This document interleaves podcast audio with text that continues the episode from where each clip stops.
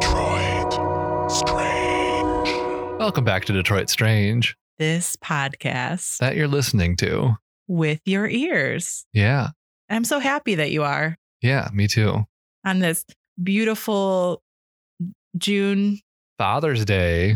Well, today, when we're recording, is Father's Day. Today is Father's Day. Yeah. this does not come out on Father's Day. no, I need to call that'd be my incredibly father. fast turnaround. Yes, it would be. Yeah. Uh, I cannot do that. No, No. nor would I ever expect you to. Yes, but t- today I don't know what today is of, of the actual release.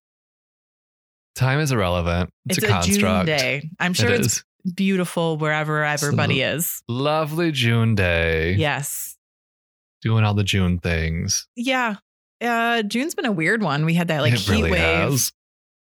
Uh, I discovered I have air conditioning after living in my place for two summers. This is the third summer. Did not know we had air conditioning, but we do. Uh, so that's where I've been. What a lovely discovery, though.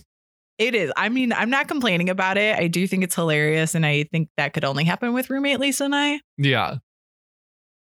So it has been a treat to sleep through the night during those 96 degree days because that's not what was happening before. And it's, I'm glad to make the discovery. Wish it had come a little sooner. Yeah. That's fair. Yeah. But I'll take it. I'm- yeah. Yes. I mean, hey, if your landlord didn't tell you it was there, I don't even know. I mean, our apartment is very interesting. yeah.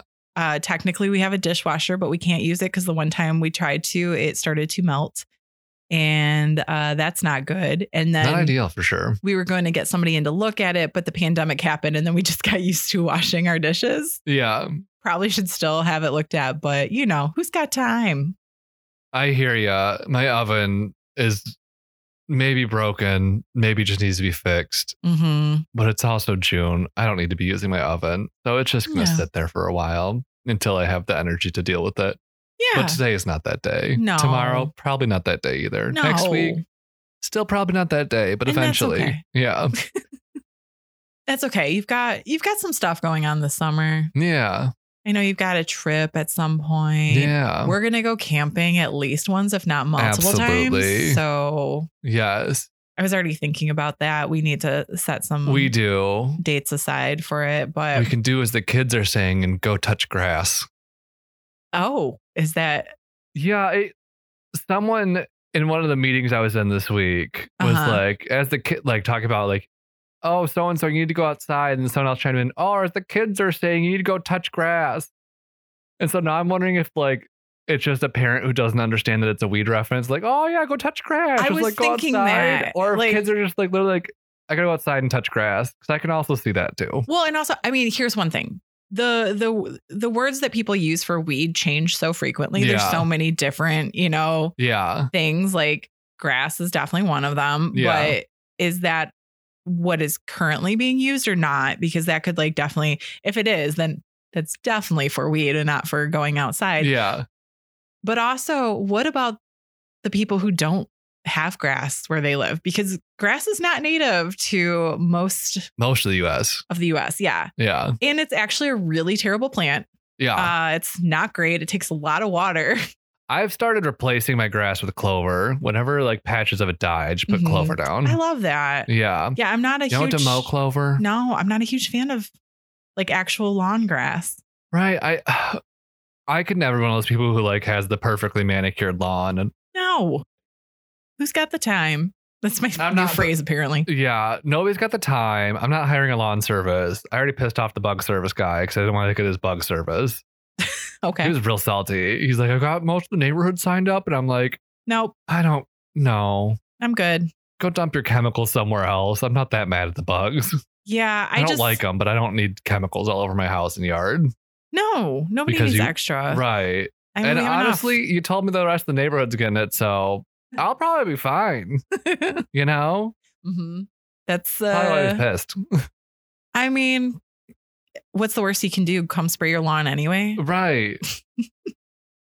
But yeah, I I don't understand the appeal of this thing that you have to maintain and the way that you have to maintain grass. And like, you know, out in like the Southwest and stuff like that, like a lot of people have like stones.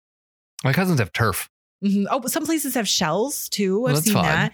The shells I- I don't love quite as much because shells are very pointy, Yeah. and like the stones can be pointy as well. Yeah.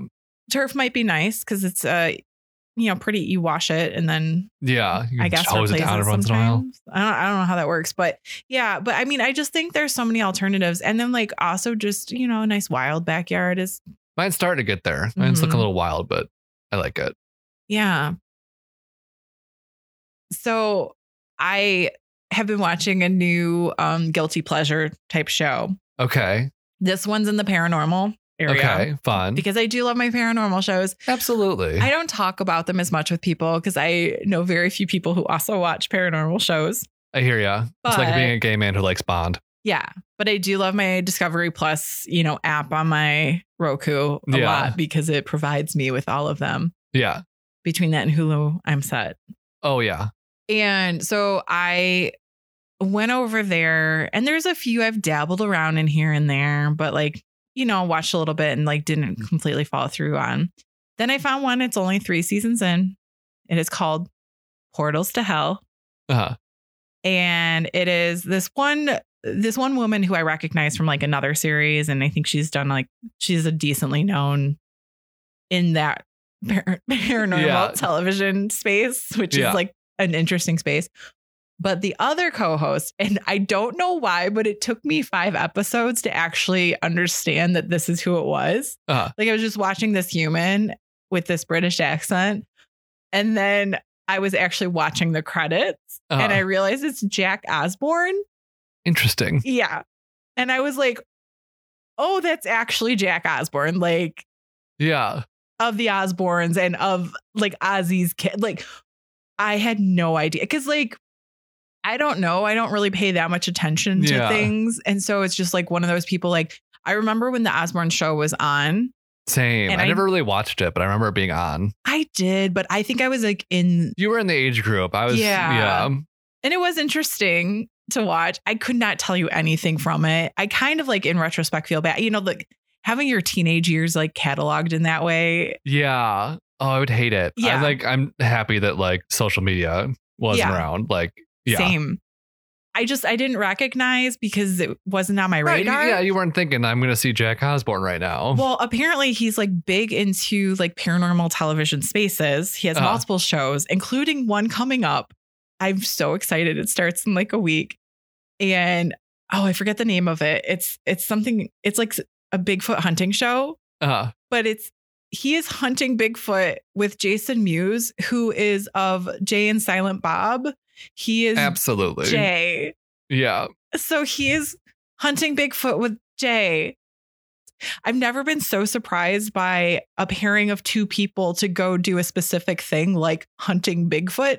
Right. And it's not like they're like, whoa, so crazy opposite. They're just like two random ass people. Yeah. Well, I kind of love it. I am obsessed with it. It starts up, I believe it's next weekend it Uh-huh. airs, or so this upcoming weekend when Yeah. our, our show airs.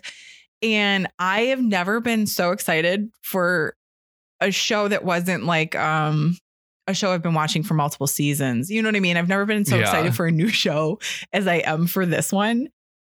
I was so sad because the way that the app showed it to me, I thought it was already airing. And then it was like, no, here's just a preview. And I watched the preview several times because I was cracking up. Yeah. I cannot wait for for it. Cause truth be told, I've been watching Expedition Bigfoot, which is another Yeah. one of those shows. And I got really excited too because I saw like in the preview, like there's a um primate expert who's on Expedition Bigfoot. She's like the scientist of the group who's always like, but is that scientific? You know? yeah. and s- so she's on this Yeah. new one too at some point and i was like oh she's on there too because i'm my celebrities are a weird a random group of celebrities Believe me, I know. and again Not in the I, same way, not like in a judge way. I feel like that feel like there was a, some stank that I did not intend on those words. Oh no, no, no, no. But like I said, I just I don't know people who watch a lot of the same those type of shows at least as myself. So it's funny when I geek out on them a little bit Yeah. to me because I'm like, oh, who? Anybody? Nope, just me. Okay, cool, cool, cool. Even though there is a market Oh, for, for them sure. clearly because they there Yeah. are plenty of them. Yeah. Uh, oh, but also back to the Portals of Hell show Yeah. in season three. Guess where they go for one episode? Eloise, Yep, fun. they didn't go in the basement at all. That's weird because I feel like that's where we felt the most activity. That and the fifth floor. which was like the Yeah. men's ward. And Yeah. I don't think, and also that weird bathtub thing. There was another weird Yeah. bathtub that they were like having some There stuff were happen. electrotherapy tubs. Yes. It would zip zap you. Yes. But there was another one. No zop, just zip and zap. Exactly. Yeah. But yeah, so it was very interesting to watch that. And I'm sure they went to all the floors. It's probably just where they like, oh, hi, Minerva. And there was like, no zop? Are you kidding me? it was just, it was interesting. I'm sure they probably went everywhere, you know, in the building. They just didn't right. get Show it. stuff. Well, they probably didn't get stuff that was Yeah. interesting, you know, editing and all. The ghost didn't sign the release. Exactly. Those ghosts on those floors. But it did have me thinking about our trip to Eloise That was a and fun how much I time. loved it. Yeah. Maybe a ghost is what I'm missing in my life. Oh yeah. You know? Yeah. I mean, they can be like Casper the friendly ghost. Yeah. Just Be like a help me friend. out, do some stuff, maybe clean my gutters. Can ghosts clean gutters? I'd love if a ghost could clean my gutters. Putting that out there in the energy. I mean, if they're a um poltergeist, Okay. yeah, they can move stuff. Okay. I gotta find a nice poltergeist who's great friendly with gutters. poltergeist. Yes. Yeah. That's it. Okay. No biggie. yeah. Yeah. Putting it out there. this is your ad. Yes. Hashtag not sponsored. Oh, well, that's beautiful. Yeah. Speaking of Discovery Plus, though, have you watched Yes. Trixie Motel at all yet? I haven't. I did see what's on there, but then Yeah. I was already deep in Fair. but I made note of it. I Yeah. was like, oh, I see that's there. I 'cause It's I- fun. It's Okay. fun. Okay. It's just like it's Trixie, but like through the lens of an HGTV makeover Yeah. show. So she's which like, is perfect. yeah, because she loves making all the cheesy jokes and Yeah. like, you know, she's great at it. Yeah. And the hotel is so fun, or the motel. Yeah. Like each room has a different theme. Nicole Mhm. Byer was on the second one. Oh, I love her. Yeah. we, you know, yeah. But that's another fun one on Discovery Plus. it's one of those apps that I'm like, I'm not getting rid of this one. Yeah. There's a few I need to like end my accounts with because I don't really use them, Yeah. but not this one. Tell you, these kids these days are so, spoiled lucky. with all these movies and streaming services. Mhm. I was thinking about that though, because like I don't. I mean, we haven't even talked about this because I don't remember who I talk about with what anymore. Mhm. But growing up, we didn't have access to endless possibilities of movies and everything. It was kind of like the like movie collection that your family had growing up, and then occasionally you could go rent something from like Family Video or the library. Oh my god! Well, mine was Blockbuster, but like yeah, going to the video store was the most exciting thing. I used to love doing it.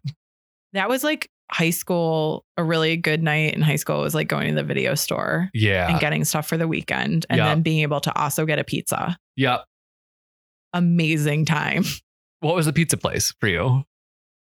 I would say when I was really little, I was probably Hungry Howie's or Little Caesars for accessibility reasons. Yeah, And then in high school, it definitely became more Jets, yeah, uh, just because like I had more friends near the Jets. Yeah. And so it became like more on the radar and it be- Yeah. and we could drive. yeah. At the end of my neighborhood, Mhm. there was a family video and a Marco's pizza that was originally a Oh. Dolly's pizza. Mhm. I forgot about Dolly's. Also Dolly's because of the cream cheese dip. Oh yeah. Mhm. Yeah. So Dolly's was there for like a minute, then it was like a Marco's for a long time. We also had, like a Benito's pretty close. We ended up getting a Benito's, but I was a little, I think I was al- already moved out. Like I've had it. I like Only honestly once or forgot they twice. existed until like this moment. Okay. Yeah. Yeah. One of my friends used to work there. Okay. There was a really cute guy in my high school that worked at Hungry Howie's Uh that also might have helped with the Hungry Howie's ordering. yeah. Go see him. well, no, have him drive to your house. Oh, even better. Yeah. He was a delivery person. So It's like, yeah, this is just like where I live in case you ever want to like come back and like hang out or whatever. Or like take me on Whatever, a you date. know. I don't know. no biggie. Mm. Anyway, thanks for the pizza. Bye. Actually, no, it was probably more like this. Hi, uh, keep the change. Bye. yeah. That that was actually that was a reenactment of what actually happened. Yeah. It's hard talking to people, sn- especially when you got a crush on them. yeah. I mean, I wouldn't say he was like the crush, but he was definitely like Cute. very cute. And I Yeah. would talk to him occasionally, you know. So Yeah. I was like, mm, he cute. Yeah. yeah. I'm not good at crushes. Me neither. Mm-hmm. Mhm. Who is? I know some people are actually. There are some people. There are some people who can go on like multiple first dates in a week, and I'm like, I can go on like three a year tops. Yeah. I mean, I had a period like that though. I think when I first moved to LA, I had two dates in one evening once Mhm. because I was insane. Uh but yeah, I did for a while I was kind of on a like at least two or three a week yeah, cuz I didn't know anybody. yeah. That, like, so it I was think if I moved to a new place, and Yeah. I would maybe like be more interested in dating on the dating apps. But like, Well, it, yeah, because it's a way to, To meet, meet people, people, yeah. and also too, I was also, I was also in a, a Yelp Elite member or something because I Love gave this enough for you. reviews. love this for you. so I got to go to a few like Yelp Elite events, which I think is really funny, That is and I met some people. Uh, none of those friendships lasted, but I did like exchange information with a few people that way. It just didn't really like right. turn into anything, but it was like right when I got there. Yeah, and I got some really good free food. So that's good. yeah, it was like fancy restaurants and stuff would have these Yelp Elite events to like, Get like more buzz about the restaurant. Yep. That makes sense. yep. that's very LA. I feel like. Yeah. Like I went to this one place that had like, they had scallops like in little shells and then they had like a little plastic syringe thing that you were supposed to shoot something into watermelon while you ate it all or something. It was like a whole like fancy kind Yeah. of thing. And yeah. Those like types of dinners are always interesting. it was very interesting experience Just that a was unlike hodgepodge. Uh. anything I've ever done. Yeah. Yeah. Yelp Elite. Just like the title alone. Uh huh. It was it was a time. Yeah. It was a time. How did we do that in unison? That was not I planned. wasn't even looking at you. Yeah. No. Oh wow. Uh, so we, uh, my computer wasn't charged, and that's where we record, and it, Technical difficulties. it died. We had to shut it down for a little bit and, We took and a- let her Took reboot. a little break. Yeah. You know, we all need a little break sometime. Absolutely. So her included. yeah. Uh, I thought she was charging for two days, uh, but apparently was not actually plugged in. So That's always the worst. yeah, it Yeah. really, it's not the best. I Yeah. know that. Uh, so we, we gave her a little time, and I'm going to Yeah. monitor her for the rest of it. And if Yeah. we need to again, we will. But we're back. Yeah. We're back. And I'm glad she's back. Keep monitoring her because I've got a long one today. It's definitely going to be a couple episodes. Okay, are we doing two or three? I think it's going to be three. Okay, so we'll- let's just do it. We're Three. doing three episodes. Three episodes. Okay, perfect. Sounds good. Yeah. Love it. So, I'm very excited to hear what this is about. You've hinted at it without giving me any actual hints. yeah. and I'm so happy. And it literally, there were a few times I had to check our episode list. I'm like, has one of us talked about this before? There was a few things where I'm like, this is way up one of our alleys. How have we never talked about this before? I'm very intrigued. So you ready to know what I got? yes. Yes. Okay. I'm so excited and I don't know what it is. A lot of the story comes from this actually like this U of M exhibit from 1999 Okay. that was LGBTQ. I don't think they had the Q back then. I think it was just LGBT heritage. The exhibit was titled Michigan's LGBT Heritage. Okay. And so it like started at 1846 and went to 1999. Oh, nice. And so basically, I kind of just went through the whole timeline and things that sounded interesting, did a deep dive. And so it's basically just a random collection of a bunch of mini stories interspersed with dates of like LGBT landmarks. And Okay. I don't know what's like the negative version of a landmark because there's a lot of those too. Um, site. Because Sure. it's usually just going to be a site for something that Well, I meant, happened. like I would landmark assume, right? event, like Oh, um, bad times. We'll just call it bad times. There's good times, there's bad times, there's weird times. and in Let's just get between into it. times. Yeah. So part one, we're starting off on 1846. Okay. Sodomy or crime against nature is formally outlawed in Michigan. Ah, yes. And just a formal definition of sodomy sexual intercourse involving anal or oral copulation. Mm-hmm. Okay. Mm-hmm. So anal and blowjobs out. Yep. Can't do those anymore. Mhm. Illegal. All I know is in Rent, in La Vie Boheme, Uh, sodomy. It's between God and me to S and M. I love that. Yeah. So that's where we're starting. Sodomy's illegal. I can't say fantastic. Yeah. But now here's a fun one though. So now we're in 1865. Have you heard of a woman named Sarah Emma Edmonds? I've heard those names, but not together. Okay. So in 1865, she published her book Nurse and Spy in the Union Army. Interest. I'm intrigued. Yeah, so let's dive into who Sarah is. Okay. Born in December 1841 in New Brunswick, Canada, as Sarah Emma Edmondson. Okay. She was the youngest of her siblings, and she would kind of face abuse at the hands of her father, who wanted a son to help with the crops on the farm, since her only brother suffered from fits, which was most likely epilepsy. And Okay. so he was like really hoping for a son to help him on the farm. And so the Mhm. Sarah comes along and she's like, fuck, Mm-hmm. which Damn is not it. great. Yeah. Uh, poor So- Sarah. Yeah. So at 15, she fled her home to escape an arranged marriage, and her mother likely helped her escape since she too had been made to marry young. Mm-hmm. and she went to a town called Moncton in New Brunswick, Okay. and where she changed her last name from Edmondson to Edmonds in an attempt to hide from her father. And she also started a millinery shop with a friend, Okay. ladies' hats. Thank you. I Yeah. was like, I heard that word. I have no idea what it is. And Ladies' now hats, millinery. You have actually brought that word up before, I believe. Oh yeah, hmm oh yeah. I don't know who was a, a, millin- been a many mil- millinist. Does Milliners, milliners, milliner, hat makers, okay. Sure. hat ladies making Yes. their hats. Yes. So she was hiding out in her millinery shop, and this would only work for so long because her father eventually found her. So she got taken back and had to make another escape. But this one, kind of a bit more drastic than last. She's like, you know what? I gotta go bigger, go further. Mm-hmm. So she adopted the guys. Go bigger, go bolder, go home. Yeah, and She she's didn't like, I'm wanna not go go home. home, No. yeah. So she adopted the guise of a man named Franklin Thompson in order to travel easier, Okay. dressing and acting Love- as a Wait, what? it just occurred to me what you said, and I love this. Yeah, Yeah. Okay. So she's like, I'm Franklin Thomas, dude, gotta get out of here. Like I mentioned earlier, her father wanted a son. So, like, dressing and acting as a man was not foreign to Sarah. As when she was growing up, her father made her dress as a boy to help out around the farm. okay. She didn't identify as trans, but trans wasn't a thing back then. Yeah. So, that's Well, and We'll it's, get into it's it, hard. too. I was going to say, and it's like hard to necessarily, you can't go back and ask right. Sarah not yet. about Uh, it. Technology hasn't gotten there yeah, yet. yeah. So like, or was it a disguise, Right. or was it doing what they wanted to do? And You know it what I was mean? probably like, both. yeah, It was probably both. Yeah. And so here we are. Yeah. So Sarah now going as Franklin Thompson. She crossed the US border and wound up in Hartford, Connecticut, selling Bibles door to door. Mhm. The owner said she was the best salesman he had in his 30 years of business. okay, But now on to what Sarah was best known for, Okay. as the title of her book may have suggested. hmm See, Sarah wanted adventures like uh, the ones in her favorite childhood book, Fanny Campbell, the female pirate captain.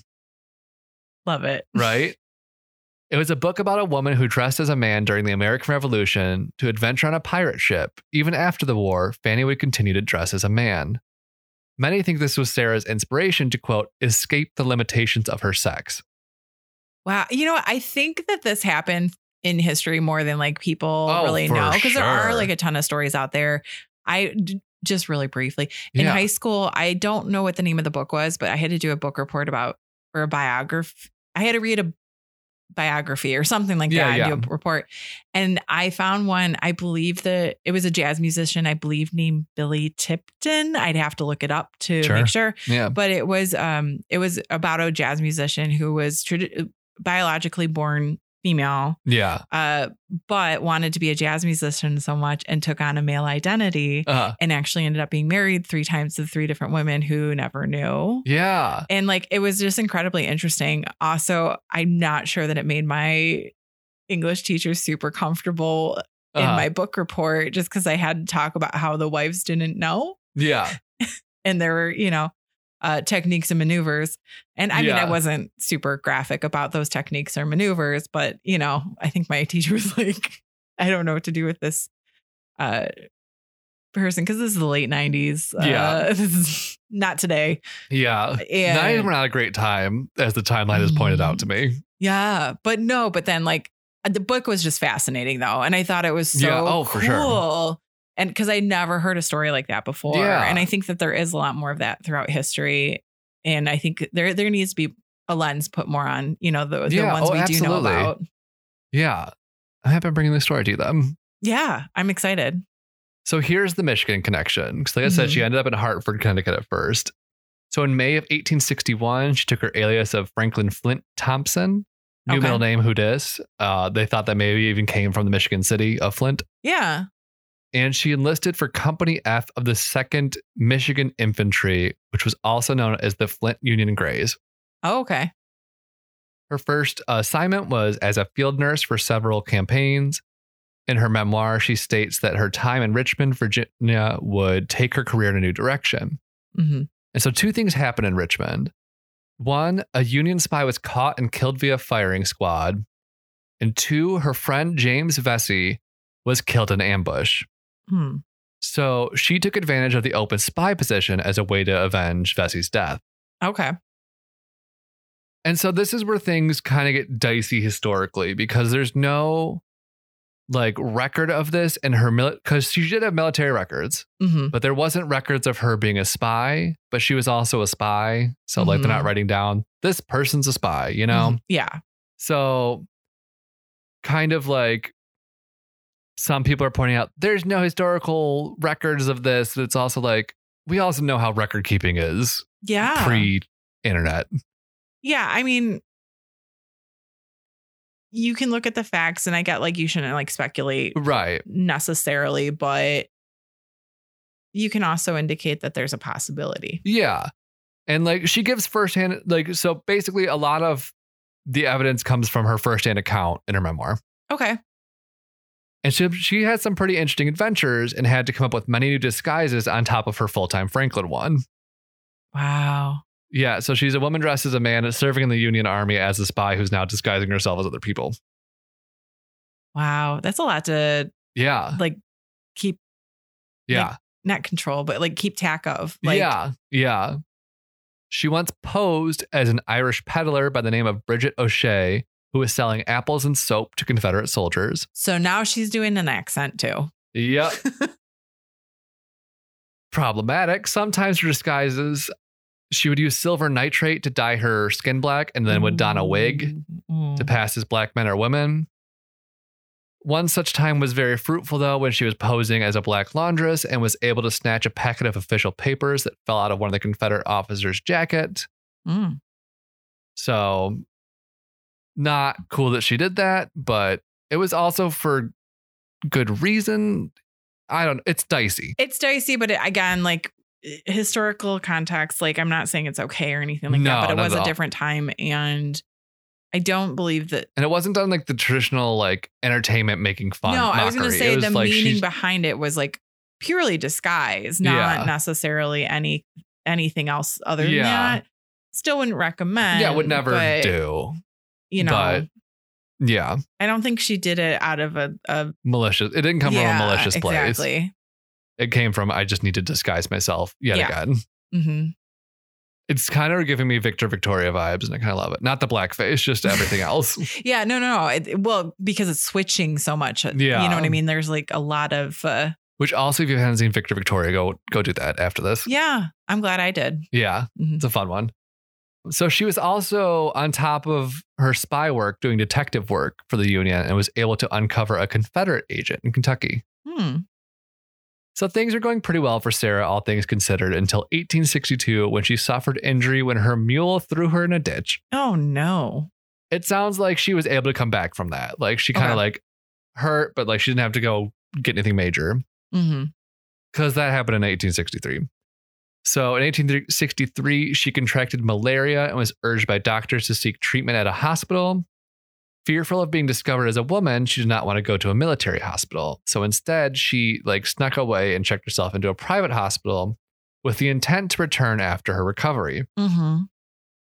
The issue was, by the time she was better, the military had marked Frank Thompson as a deserter. Oh, There are she had posters to up and come with everything. a whole new thing then. S- She didn't want to. She's like, Okay. rather than try and like return to that or any of the other disguise, she decided to serve under her real name in a DC hospital as a nurse. Okay.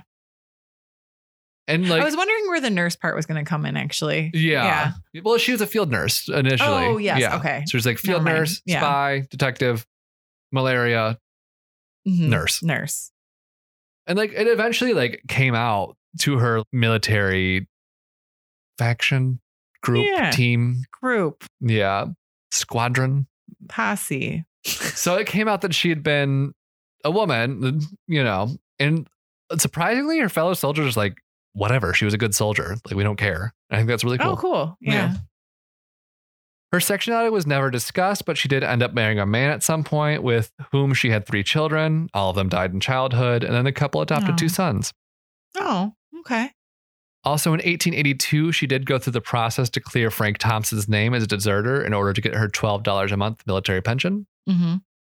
and she was able to. Oh, and good. like she like was able to like go to like her other her squadron mates, teammates, friends were basically Mhm. just like squad. yeah, that- her that- squad. her, yeah, her squad was like, no, she did this. She's great. Give her her money. She got her money. That's awesome Yeah. and so- unexpected. Yeah. So Yeah. since then, historians have been arguing about how much of Sarah's story is true. They basically all agreed that she served in the army, but there's some doubts on her spy work. Oh, Yeah. So that's where that's kind of the story of Sarah. yeah. Sarah Interesting. Edmonds. Yeah. So now we're in 1882. Okay. Oscar Wilde lectures at the Detroit Music Hall. Okay. Do you know anything about Oscar Wilde? Do you know about him? I I mean, surface level, very surface level, though not anything. Okay. For those of you who don't know, Oscar Wilde is an Irish poet and author who was notoriously gay, like wasn't very secretive about it, Mhm. and his gross indecency trials for being caught in consensual homosexual acts were kind of like the early early days of celebrity trials. Oh, I guess I don't he think wrote I knew the that picture part. of Dorian Gray. yeah, I knew that. yeah. He also at um brought about one of the first like gay symbols, like the gay symbol like code things. Oh, okay. Because like at the opening of one of his play, he asked all his gay friends to wear a green carnation in their lapel. Okay. And so for a while, green carnations were like a symbol of like gay. Yeah, yeah, yeah. Okay. That's kind of fun. Yeah. So he came to Detroit and lectured. nice. Yeah. In 1893, Dr. Henry Hulst begins advocating hypnosis as an alternative treatment for homosexuals rather than castration. Okay. Yeah. Yeah. Um. it's like, you don't have to cut it off, just hypnotize them. I yeah. Or just don't do anything. But you know. It's the 1800s. That's not an option. Mhm. Well, we're in the 1900s now. It's 1903. Michigan specifically outlaws gross indecency between males. Women are still fine. We'll get to them later. Okay. But now we're in 1924, and this is the one that I like texted you. Do you know this person? And I'm so Okay. happy you did not because I love this story. Okay. I'm excited. Not because it's like great, but it, Well, it's, no. it's, yeah, it's true yeah. crimey. Okay. Um, so, in 1924, the trial of two former U of M students, Richard Loeb and Nathan Leopold, happens. Okay. What they get got for Uh the murder of a 14 year old. oh. wow. Yeah. So let's rewind and see how this went down. Yeah. So Leopold and Loeb were both born into affluent Chicago families in 1904 and 1905, respectively. Mm-hmm. Leopold was a child prodigy, thought to have spoken his first word at four months. Another source said four years. So I'm not quite sure. Okay. That's a difference. Yeah, he also studied 15 languages, claiming to be fluent in five. He also garnered some national recognition for his contributions to ornithology, Oh, bird stuff. yeah. Loeb, on the other hand, was also exceptionally bright and became the youngest graduate of U of M at the age of 17. Okay. He was a student at the University of Chicago Law School at the time of the murder and was interested in history. That's okay. So he came where the, wait, did this happen in Chicago or did it happen? Chicago. Oh, it happened in Chicago. Happened in okay. Chicago, yeah. Okay. So the two grew up in similar circles, but things really took off when they were both at the University of Chicago. Oh, okay. They bonded over their mutual interest of crime, red flag number one. Red flag number two. Well, wait, wait, wait, wait. First of all, Fair. when we say interest in crime, there's a difference between like interest in crime stories and interest in wanting to do crime. it probably started off innocently enough, but here's where red flag number two comes That's in. fine. I'm just I wanted to No, cipher for sure, for just sure. because somebody is into like stories of true crime No, no. does not make them interested in it because I have no Here's where the desire to problem perform comes in, any though. of them. so Leopold was also fascinated by Nietzsche's concept of Ubermensch or Superman. Do you know anything about that? I don't. so I know n- who Nietzsche is a Oh. Yeah. little bit, but that's about it. So he had this like concept of Ubermensch that were basically like Superman, kind of Uh-huh. like they are these beings that are naturally higher than everyone else and Mm-hmm. kind of like, or here's at least what Leopold interpreted them as Okay. quote, transcendent individuals possessing extraordinary and unusual capabilities whose superior intellects allowed them to rise above the laws and rules that bound the unimportant average populace Ah, basically like people who are just like naturally above Better than everything. people, yeah. yeah. I think I've dated several people who are Thought this. Oh, absolutely. I know I have too. ha- thought that they were u- Ubermensch. Yeah. And they were not. They weren't no. even mentioned. Mm, they're shit. No. Uh, anyway, so Leopold was like, I'm pretty sure this is us. We're Ubermensch. We're above the law. Let's test. Mhm. so he wrote a letter to Loeb stating the following quote A Superman is, on account of certain superior qualities inherent in him, exempted from the ordinary laws which govern men. He is not liable for anything he may do. Okay. Yeah. Hmm. That's not true, but okay. Yeah. So their their crime started small, petty theft, vandalism, breaking into U of M- U of M frat house. Then they moved on to more serious things like arson, but nobody Hmm. seemed to notice them, and they wanted that. So they really were like, haha, we are.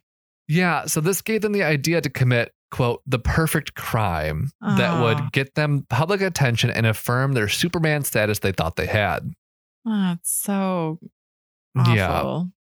They decided that the perfect crime was to kidnap and murder a younger as- adolescent. Yes, because preying on somebody younger and probably a little weaker and also two against one, that's really a way to prove your Yeah. strength in a Yeah. situation. Well, it wasn't actually about physical strength. Well, it was you're more right. just like prowess or whatever. proving that they're like, above everything. That they could they're Yeah. so smart and so good that they could commit the perfect crime and get Yeah. away with it. hmm, Plot twist. hmm. Spoiler alert, they do not. but come along for the journey. So Yeah. they spent seven months planning this crime, Mhm. everything from the abdu- abduction strategy to how to get rid of the body. They even planned to have a long, drawn out ransom demand that was just to distract them and buy time.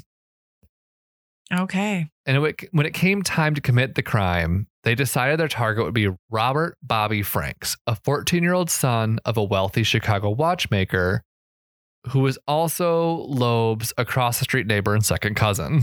Second cousin. Yeah, I mean, I don't know my second cousins, but I do. I have a If lot of you- them actually. if you, well, actually, I do, but I- no, those are my third cousins, but I just think of them as cousins. Oh, same. Mm-hmm. Yeah. I'm not like, hello, second cousin. Yeah. Yeah. Yeah. So it was May 21st, 1924, when the pair rented an automobile under the name Morton D. Ballard and offered Bobby a ride home. Mm-hmm. hmm The boy initially was like, no, it's only two blocks, but Loeb was a charmer and managed to convince Bobby to get in the car under the guise of discussing tennis. Like, He's like, I got a Okay. new tennis racket. You want to see? hmm And so Bobby got in, and the order of events that happened next are disputed. But what we do know what happened was Leopold was probably driving as Loeb was in the back seat, where he struck Bobby in the passenger seat repeatedly with a chisel. Ugh. Then Loeb dragged him into the back seat with him, where he gagged Bobby, who eventually died. Oh my gosh. The two then drove to their designated dump spot on Wolf Lake in Hammond, Indiana. To obscure the identity of the body, they used hydrochloric acid to disfig- disfigure the face and genitalia. The Oh, genitalia no. was to hide the fact that he was circumcised. They thought that would make it harder to find him or something. I don't really know. Well, I mean, anytime you're, I guess, disfiguring, yeah, 'cause Yeah. It, that's so gross, though. Yeah. So the two men dumped the body and returned to Chicago, where the word on the street was that Bobby was missing. Leopold called Bobby's mother using the alias George Johnson to tell her he had kidnapped and that instruction for the ransom would be mailed. They then burned their blood stained clothes, cleaned the car, and then had a lovely evening playing cards Oh, great. the next morning rolls around. The ransom process proved overly complicated. They they called in the morning. We're like, here's the step. Wait until this time. We'll call you at like 1 p.m. Basically, like here's the first step. Wait hours. We'll give you the next one soon. Mm-hmm. What had happened at that time though was Bobby's body was found. Oh, wow, that's quick. Yeah, so much for the perfect crime. The I was body gonna was, say, found. Mm-hmm. so they did a really bad job. yeah. Well, like they were just so confident. They're like, how could things possibly go wrong? Yeah, Meanwhile, there's like witnesses that saw them like driving Yeah. around and stuff. it was Yeah. the middle of the day. yeah. So by the time came to give the second step, the family already knew the boy was dead. Oh, wow. Leopold and Loeb were like, let's go destroy this typewriter that we used that was stolen from U of M. Uh, they burned the blanket they had used to move the body and went about their lives as normal Uh huh. as the Chicago PD launched their investigation. Uh huh.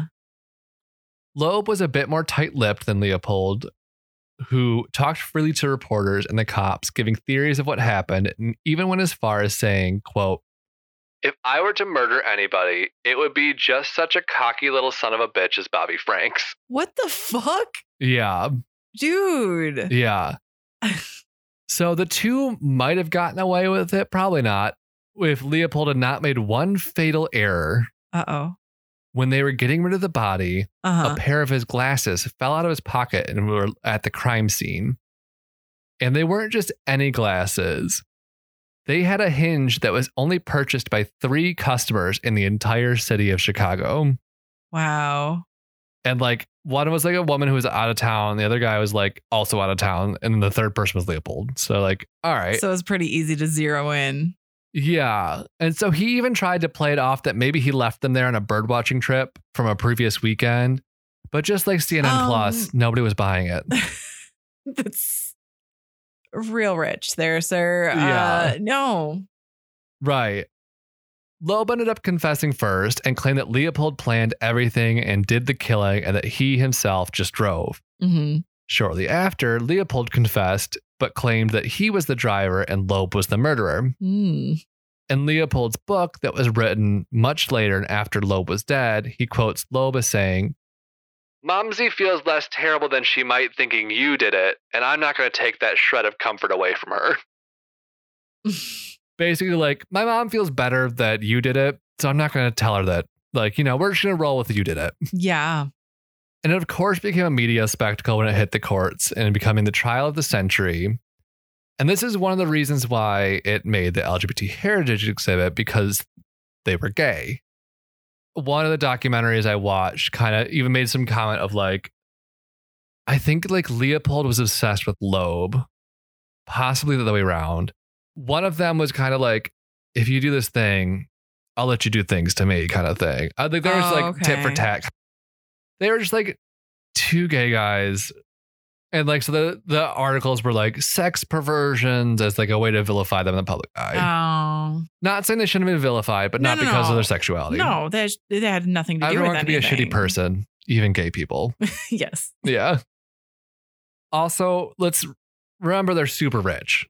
So they were able to hire Clarence Oh. Darrow, That name is familiar. Why is he that was name the most familiar? renowned defense attorney at the time, and he was the one who defended the Scopes monkey, trial. Yeah, I was just about to say he was the monkey trial guy. Okay. yeah.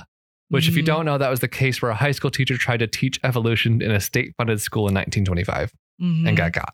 And there's that one movie about it Yeah, that Uh, I had to watch in school. And it was good. I, I, cannot probably had to remember watch the it name at some of it. point, but I can't remember either. Yeah.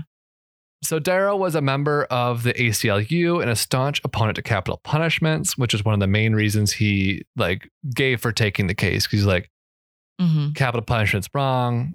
These boys are most likely going to get it. Let's see what I can do about it. Mm-hmm.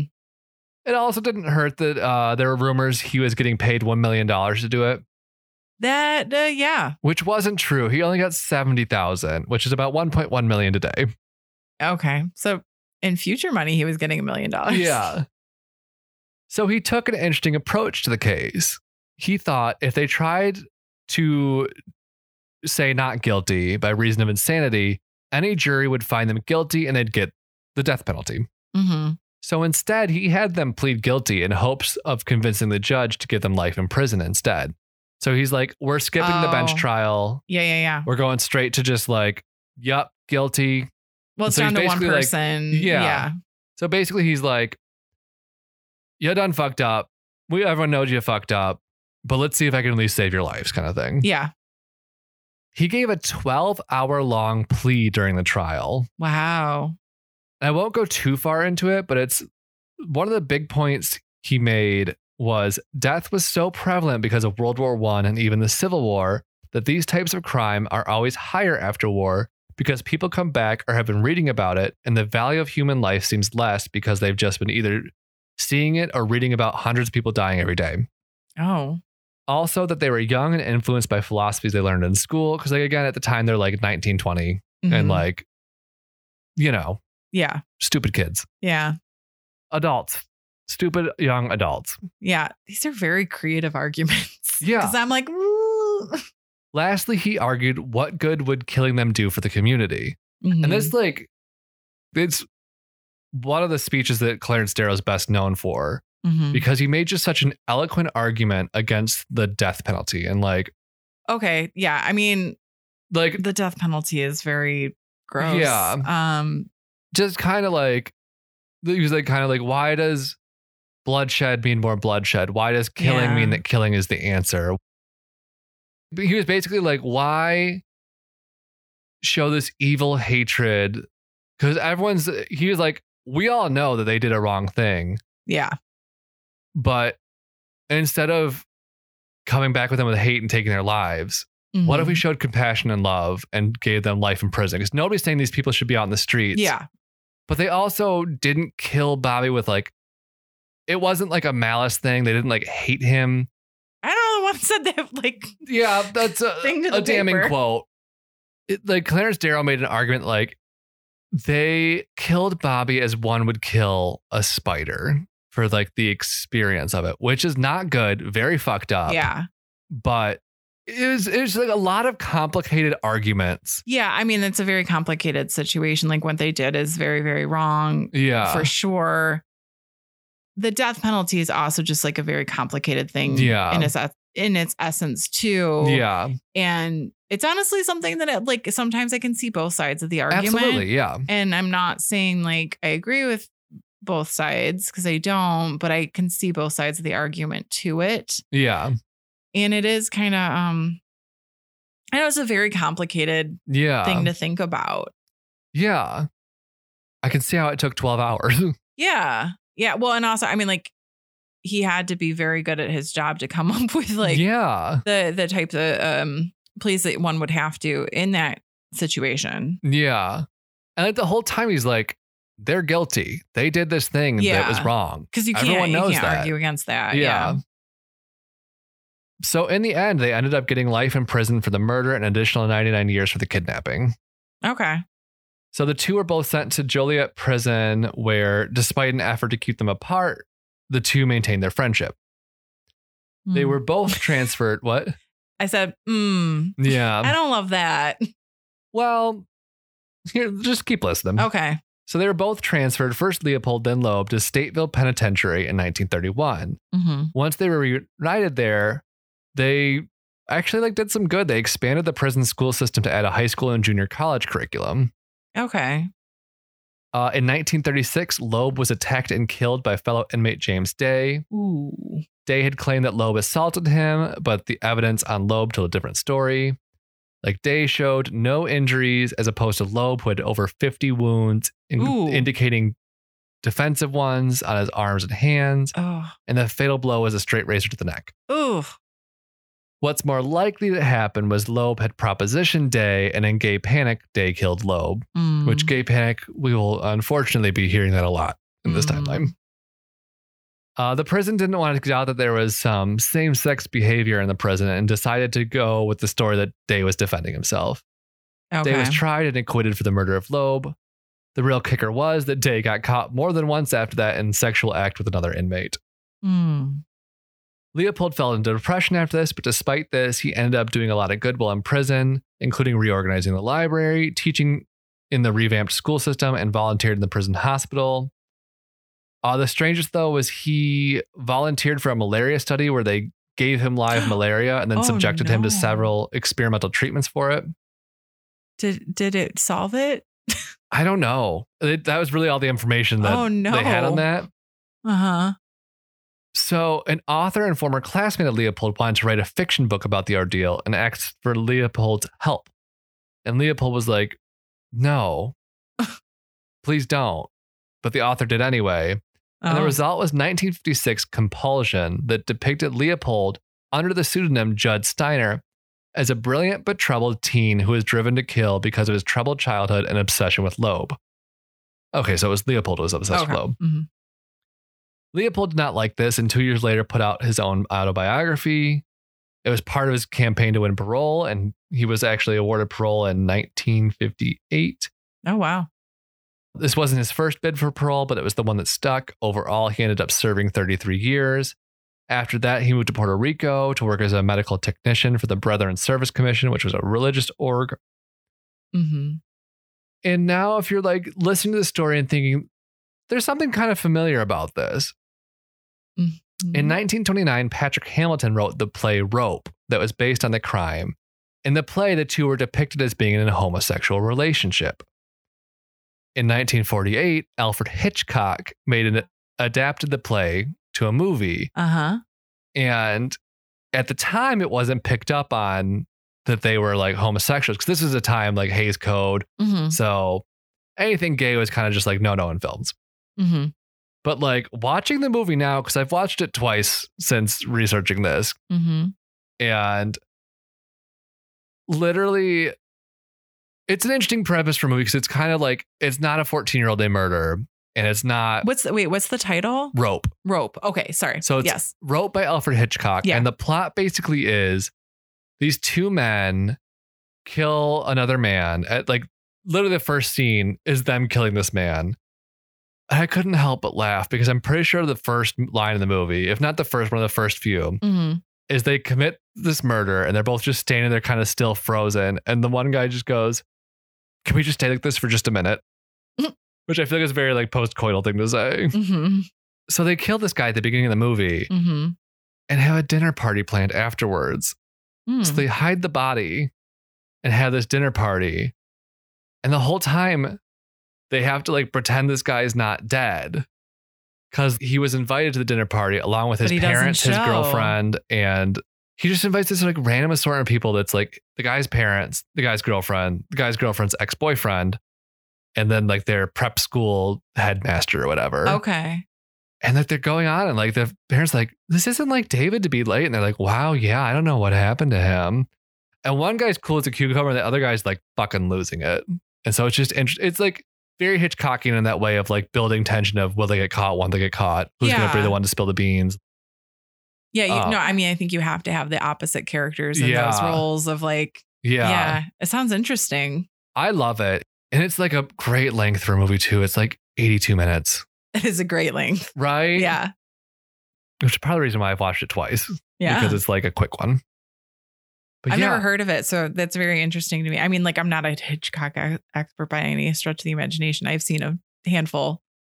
Yeah, well, like, the reason I had heard of this movie is I'm pretty sure it came up in the celluloid closet because this was like also in a period in film where like a lot of villains were gay coded. Okay. The villains usually had some kind of like gayness about them. hmm It's uh, inspired a lot actually. So like there's that book Compulsions, which also got a made for TV movie. Uh, in 2014, things got meta when a theater scholar wrote a book called Murder Most Queer that examines the changing attitudes towards homosexuality and the different adaptations of the story. Hmm. Interesting. Because it's like it Yeah. happened in the 20s and it's been adapted. Multiple times. Yeah. Yeah. And so just kind of like studying the changes and Each one. Yeah. Each iteration. like how they, yeah. Interesting. Uh, the last Easter egg I will put out there for this story is on season three of Riverdale, Archie goes to a prison named Leopold and Loeb. Oh. Yeah. You know what? I feel like I've heard the names Leopold and Loeb together Uh, Yeah. in other situations. Like every time you said it, it felt It's- familiar, but yeah. I don't, I could not tell you why or where. Yeah, I think it's just because it's literally like been adapted like in TV shows, movies, books, Yeah. whatever. That like because it was like a big crime at the time. It was Yeah. a big big it deal. sounds like it. Yeah. yeah. So Mhm. that's where we're gonna leave off for part one of Okay. this story. Okay. Wow. Yeah. This was unexpected, but such a, not, I don't want to say delight because some of this is very Yeah. tragic and terrible. Uh, but it's history you wouldn't have heard otherwise. Yeah. And that's why I'm like so passionate about the story. mhm. Stories, I guess. LGBTQ history is so hard to find a lot of the times. yeah. And so to just find this resource that's like, here's LGBTQ history in Michigan, Yeah. I'm like, I have to do this now. I'm glad that you came across it, and I'm Yeah. also glad that you decided to turn it in Yeah. to, to this. I'm So- glad yeah. that we're going to have a few episodes yeah. going through this stuff because it is important, and there's a lot of factions of history that are lost or swept under the rug. Yeah. Uh, be it good or bad parts of history, you know what I Yeah. mean? Like there, there's a lot of, I mean, history's all over the place, Yeah. literally. But I am glad that you're doing this, and Yeah. you know you're you're finding these stories but also kind of weaving them together under Yeah. you know one um Just, theme yeah. theme Yeah. and i think that that's a, a really nice way to kind of explore the these Yeah. things that have happened in history Yeah. so the, i'm thank you i'm incredibly excited Yeah. for the next episode i'm Yeah. You me know, I- too. i know we were talking about doing like a mass recording at one point but Yeah. I, i'm just i'm excited to record again because we, Yeah. we kind of decided rather not to do it and yeah i'm excited yeah. to hear more Also, like, I m- forgot to mention this up top. There's Mhm. this fantastic show on Discovery Plus called Book of Queer that Mhm. like re-examines history and uncovers all these queer stories that have been buried because you know historians are like, well, we don't want him being gay. Let's just hide that. yeah it's just like a lot of like really cool stories Mhm. about queer people throughout history that like you had no idea and like they've historical scholars like no this is fact don't get it twisted yeah they present it in a very fun campy way a lot of times Mm. which is nice okay yeah yeah it is and again it's one of those things we can't necessarily go back and like ask people like right person i mean people leave behind notes or you know what i mean like, Well, they like- do leave behind things and i can Yeah. see if somebody finding it and sweeping something under the rug because it's taboo whether it's sexual preference or something else about a person that's what happened to um sistine chapel who was that that was michelangelo yes he had all these poems Mm-hmm. that were addressed to men hmm and then like his great nephew came across them. He's like, "Ooh," and he changed all the pronouns to feminine pronouns, oh wow and so like stuff like that, where it's just kind of like we almost Mhm. lost it, but then like someone noticed like none of these pronouns really match up with like the rhyme and penta- cadence yeah, and stuff like that yeah and then they kind of just like, oh, they've all been changed, interesting yeah. So if you're liking this episode and you want more general queer history, hmm please check out Book of Queer on Discovery Plus. Mm. yeah Yeah. I might have to do that. Yeah. But yeah, so that's part one. Again, thank you so much. Yeah, no problem. Uh, we are probably going to switch gears real quick. Yeah, And I'm going to ask you do you want to play Two Truths and a Lie? Mm. absolutely. Uh, we are definitely switching gears because this came from Mental Floss. A Love quick Mental thumb Floss. through of Mental Floss. Yep. And um, I'm not going to lie, my toilet has been running lately. Uh-huh. well, you, Uh, know. better go catch it. I don't Oh! know. And there's been a few more guests over, and it's just it happens more with guests because you know they don't know how to finesse the handle or whatever. Yeah. And it was doing that when I was writing this. Uh, So it is about toilet history cool. because I Here came for across it. a mental floss article. Love it. So are you ready? I am. Okay. Number one, there once was an interactive toilet installation at the Guggenheim. Okay. Number two, in 1750, the French created an oversized wooden wooded seat. When folded, it looked like a book, Okay. like for a toilet. Yeah. And number three, the first flushable toilet was invented by a man actually named Thomas Crapper in the 1700s. I know that one's true. Uh, Okay, what's the lie then? I'm going to go with the lie being the wooden toilet seat. No, that one is true. So it's so a googie. basically, it folded up and it, you unfolded it to create a seat, yeah. but you could fold it up so it could like be on a bookshelf. And the title Because on that's where I want to keep my toilet seat I next to know. my books. The title on the spine was uh, Histoire des Pays Bas or History of the Netherlands. Of course it is. I love that. And I wrote, cheeky, don't you think? yeah. Oh, yeah. I'm terrible. So the lie has to be the Guggenheim one. Nope, that one's true. What? I got you. We'll get to it in a second. Okay. So, uh, the Guggenheim 2016 arti- artist Maurizio Catalan had a work called America, and it featured a solid gold functional toilet on exhibition at the Guggenheim to poke fun at the excess of the art world. Yeah. and it was located in the restroom. So it was interactive Yeah. and friendly for interaction. Yeah. So now to the lie. Okay. So Thomas Crapper was not actually even alive yet when the first toilet, flushable toilet, was created. It was actually created by Sir John Harrington, oddly enough, a distant relative of Kit Harrington. Okay. And he built the toilet in 1596 for his godmother, Queen Elizabeth I. Uh, she complained it was too loud, but she used it. yeah. So Thomas Crapper, I can't, I can't stop. I don't even I don't even like toilet humor, but it is really funny. It's just it's too perfect. um he did, however, create other plumbing based patents, such as the ball cock or the little floating valve thing that prevents tank overflow in some toilet. Mhm. And altogether, he did hold nine patents, including designs for uh, early widely distri- distributed water closets, so flush toilets. So he Yeah. kind of like held a pat, like it wasn't necessarily like patented before Yeah. then. He also had a patent for manhole covers. His name can still be seen on many of them throughout London. Crapper. hmm Love it. and uh, some sort of joint pipe joints and also drain improvements. So he was basically the plumber of the royal establishments as well, including Westminster Abbey, Buckingham Palace, and Windsor Castle, amongst other notable locations. Yeah. And he also opened the world's first bathroom showroom in 1870, a time when bodily functions were very taboo still. Uh, And his showroom even featured a try before you buy area. perfect. Mhm. And January 27th annually is known as Thomas Crapper Day. Uh, And in truth, the Queen's toilet. So going back to the Yeah. actual first toilet of, of 15, I believe 96, Mm. uh, it was a royal novelty and it would take a few hundred years to actually become a practical item. yeah. And in 1775, Scottish inventor Alexander Cummings improved upon Harrington's first idea by introducing a toilet with an S trap. And this basically meant that the water would remain trapped in the pipe even after flushing and preventing noxious sewer gases from rising. Yeah. So it would like get it away, basically. yeah. I don't completely know, but I think the first one might have just been a pipe going down. Makes sense. Yeah. So yeah, so Thomas Crapper very important to the development of the toilet as we know it today, but not the one to invent the flushable toilet. Interesting. So I do have a few more toilet fa- fun facts. Please. So in 1969, um, California Assemblywoman named March Fondu argued that a pay toilet system, so pay to pee, Yeah. for public toilets was sexist by nature because men could stand in Just pee wherever they anywhere, wanted yeah. to.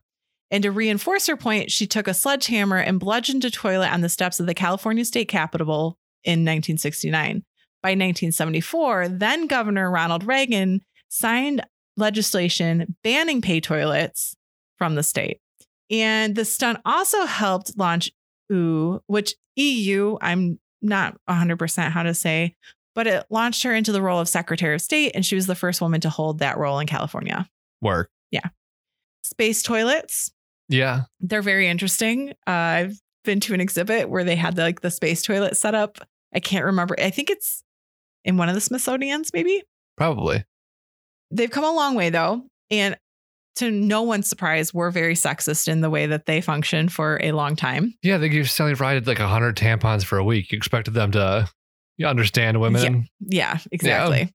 And one thing that they have not gotten away from, so they've come a long way and they Yeah. function very differently. There used to be a whole bag system, and I don't know. I'm it didn't go that far into it, and I didn't really care. Right. Uh, but they are interesting give a if you shit. see them at the museum. Well, they- it's more interesting to actually see in Yeah. person. But they are not away from recycling their own pee, or as they put it, quote, "Today's coffee is tomorrow's coffee," Work. which that just made me chuckle. And finally, last but not least, we will go a little back in history again. King Henry VIII had a communal toilet for taking a crap. Communal. Yes. So he actually had one that himself that was not necessarily for everybody, but he had another one that was communal. Uh, So his was luxury. It was pat it had it like padded back, bedazzled in like pewter and sheepskin above the chamber pot. And he also had a groom of the stool who would relocate his waist. His servants, on the other hand, had a giant toilet constructed of basically like two levels and it could handle 28 people at a time and it was called the great house of easement unfortunately the cleaners of this bin would sometimes see waste piled over their head oh, no. yes Not for me. in the good old house of easement the great house of The easement great house of easement. does not sound great to me by the way No. whatsoever or at all um and At best, it's number two. oh again i don't like toilet humor I'll keep making them. except for I can't stop laughing at everything I Mm. Crapper. just said. yeah. Um, I had no idea until this. Um, and I hon- honestly debated using that because I was like, he knows this. I knew you knew that name. Yeah. I didn't know if you would. Yeah. Yeah. You Yeah. did good. You done good. Uh, You got me. I got got. I did. I did with toilets. So that is a, a, a- some toilet history for you today Yeah. because mine isn't working well. Yeah. well, thank you for that. You're welcome. Yeah. I think that wraps part one then. Yeah, I think uh, it's f- flush. Part one is flushed, honey. I don't know. Wrapped like a brand new toilet off the semi truck. Mhm. exactly. But if you want to find us on our social media at Detroit Strange on Instagram and Twitter, Detroit Strange on Facebook, and our email address of DetroitStrange at gmail.com. Mhm. Our inbox is waiting. Absolutely. And if you want to help support the show, you could tell a friend. Uh, you could give us a five star review over on Apple Podcasts or I think Podchaser. I don't if it if it does a review, Yeah. There's- give a review. yeah, we'll find it. Yeah. So and we'll read it. Yeah. It would be lovely. Yeah. Uh, we've got the- also Threadless, Patreon as well, and yeah. But I think Until next time. Stay stay, strange. strange. And join us next week for part two. Yeah, we got great stuff coming up. This has been a production of Planet Ant Podcast, powered by Pinecast. Our theme song was recorded by Detroit's own Sax and Violence.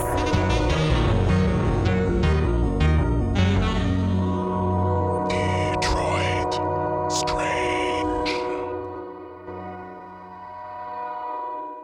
Oh my gosh. Just a quick side note. Yeah, yeah. Do you see uh, Netflix has a new documentary called, I think, something about Prey, but it's basically about the like Prey P R the E Gay Y or P R A Y? AY. Okay. It's about the pray the gay away movement. Oh yeah, yeah. I think it's- I've watched that actually. yeah, it was really good. it was Yeah. really interesting because they had a bunch of people like who were quote unquote converted during the movement and like speakers for the movement who now are like we were dumb and we were like essentially brainwashed into like this. She found a bug. She also sat here for a good ten minutes before I pat her, but she just sat with her back to me. It was very cute. I was just like, okay, this is why I was leaning over. Should I be concerned that she's gonna get this bug? I'm mostly, I'm mostly just like I hope she gets it. Yeah. I don't want to know if I necessarily want her to eat it, but Oh, she'll probably eat it, but that's not. It's That's protein. normal. Okay. Yeah. Good for you, Kit Kat. Yeah, she's Little definitely- snack. oh, it's a big one. Yeah. I'm happy you're getting it. Good Kit Kat. Yeah, I mean, if we were a place where there was like poisonous ones or something, Yeah. you know what I mean. But She's having a great time. Anyway, um, but yeah, that that it was really good. It just reminded me of that. Yeah. Um. So. Ew, it's right there. Get it, girl. Get it. It's dead. No, Get it, girl. I think it's dying. Good. I don't know what it is, which is really freaking me out. I think it has more legs than a no. It's a spider. The spider. I don't Oh. know. I can't tell because they're shadows, and I can't tell if their legs are shadows of legs. Should I shine a light on it? Not towards me. I Oh, think yeah. it's a spider. Yeah. See, I think it's dying because I think it would be no, no, wrong way, wrong way, wrong way, Should I just wrong get a shoe? Should I get a shoe? Yeah, no, you should because it's coming. Look, look. I'm like not against spiders. I just don't want them. This one's probably pissed now. I don't want them on me. He's No. like on the black part of the carpet. Oh no, he's right here on the gray. God, he is. this episode's going great. Yeah. Like, I appreciate what they do and please eat all the bugs. Yeah. This one's just a little. He's a little too. Oh! I hope I got it. I hope I got it. I think. I mean, we're not gonna know. if you- You just not pick it up. I can We work just- around it. Ooh. What's in that box? Lock picking stuff. Ah! Okay, maybe it's on the bottom. Maybe it's on the bottom. Lift up. You tell me. Okay. Oh yeah, he's smushed down there. Okay. He is attached. Don't put it on the counter. Yeah.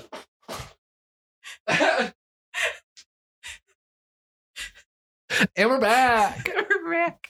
Um, Okay. Min- I do we need to? s- I I don't know. Minerva I- was I getting a don't know. spider, and then the spider came towards us. We we had a moment. yeah, and I'm fine with them being like in the room, yeah. but it it, was coming for like was coming for you. it was by my feet. yeah. I was not a fan. Yeah. Could I? I I would have been distracted. Yeah.